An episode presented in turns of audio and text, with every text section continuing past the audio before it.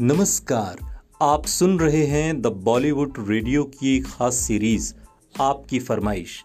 और आपकी फरमाइश में आज का किस्सा है परवेज अली का। ये कहानी राजकुमार की है।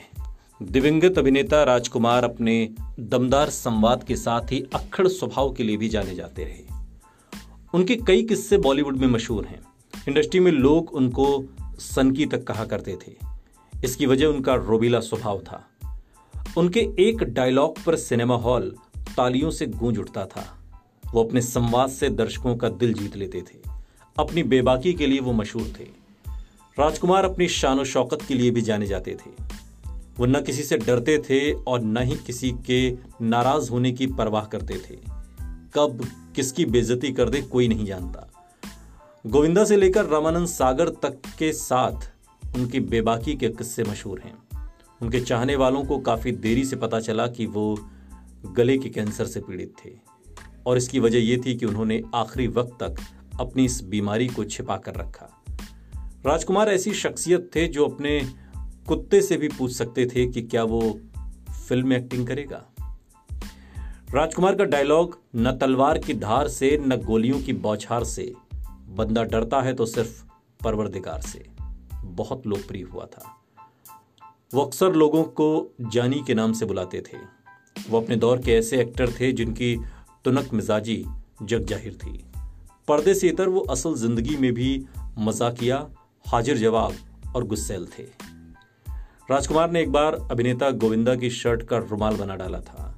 दरअसल वाक्य बहुत दिलचस्प है। अस्सी के दशक की बात है, उस वक्त गोविंदा और राजकुमार फ़िल्म जंगबाज की शूटिंग कर रहे थे।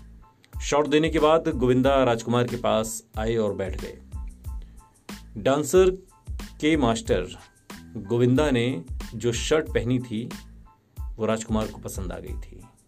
इस बात के बारे में जब राजकुमार ने गोविंदा को बताया तो उन्होंने फ़ौरन उन्हें अपनी वो शर्ट दे दी। लेकिन कुछ दिन के बाद राजकुमार गोविंदा के इसी शर्ट का रुमाल अपनी जेब में डालकर घूमते नज़र आए। फ़िल्म आँखें में रामानंद सागर राजकुमार को कास्ट करना चाहते थे और इसके लिए वो उनके घर पहुँचे और उनको कहानी सुनाई। लेकिन राजकुमार को कहानी पसंद नहीं आई और उन्होंने अपने पालतू कुत्ते को आवाज़ लगाई और जैसे ही डॉगी उनके करीब पहुँचा तो उन्होंने उससे पूछा, क्या वो इस फ़िल्म में रोल करना चाहता है? कुत्ते ने उनकी ओर देखा और कुछ नहीं कहा। कैसे कहता? इस पर उन्होंने रामानंद सागर से कहा कि, देखो, ये रोल तो मेरा कुत्ता भी नहीं करना चाहता। ये सुनते ही रामानंद सागर वहाँ से चले गए और इस घटना के बाद रामानंद सागर और राजकुमार ने एक साथ कभी काम नहीं किया। आँखें फ़िल्म उन्नीस सौ अड़सठ में आई और इसमें राजकुमार की जगह धर्मेंद्र ने किरदार निभाया। दरअसल राजकुमार ने एक फ़िल्म सिर्फ़ बदबू की वजह से छोड़ दी थी। ये फ़िल्म जंजीर थी और इसके बाद में राजकुमार की जगह अमिताभ बच्चन ने इस फ़िल्म में काम किया। जंजीर फ़िल्म से अमिताभ रातों रात स्टार बन गए और दरअसल हुआ ये कि प्रकाश मेहरा राजकुमार को फ़िल्म में लेना चाहते थे और इसके लिए वो उनके पास पहुँचे।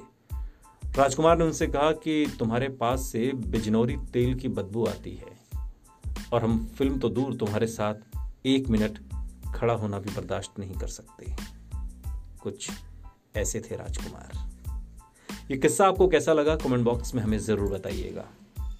साथ ही आपकी फरमाइश क्या है, ये भी। हम आपकी फरमाइश का किस्सा आपको ज़रूर सुनाएँगे। सुनते रहिए द बॉलीवुड रेडियो। सुनता है सारा इंडिया।